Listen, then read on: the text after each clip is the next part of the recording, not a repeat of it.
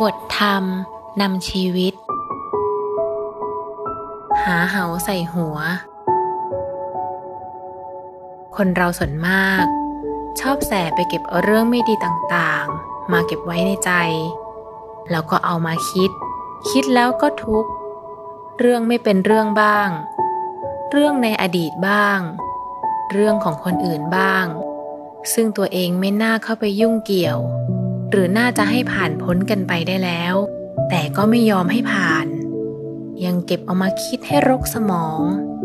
แล้วก็กลุ้มเอง หากไม่เก็บเอามาใส่ใจเสีย ก็จะไม่มีอะไรให้ต้องคิด ต้องกลุ้ม จากหนังสือพุทธธรรม 5 นาที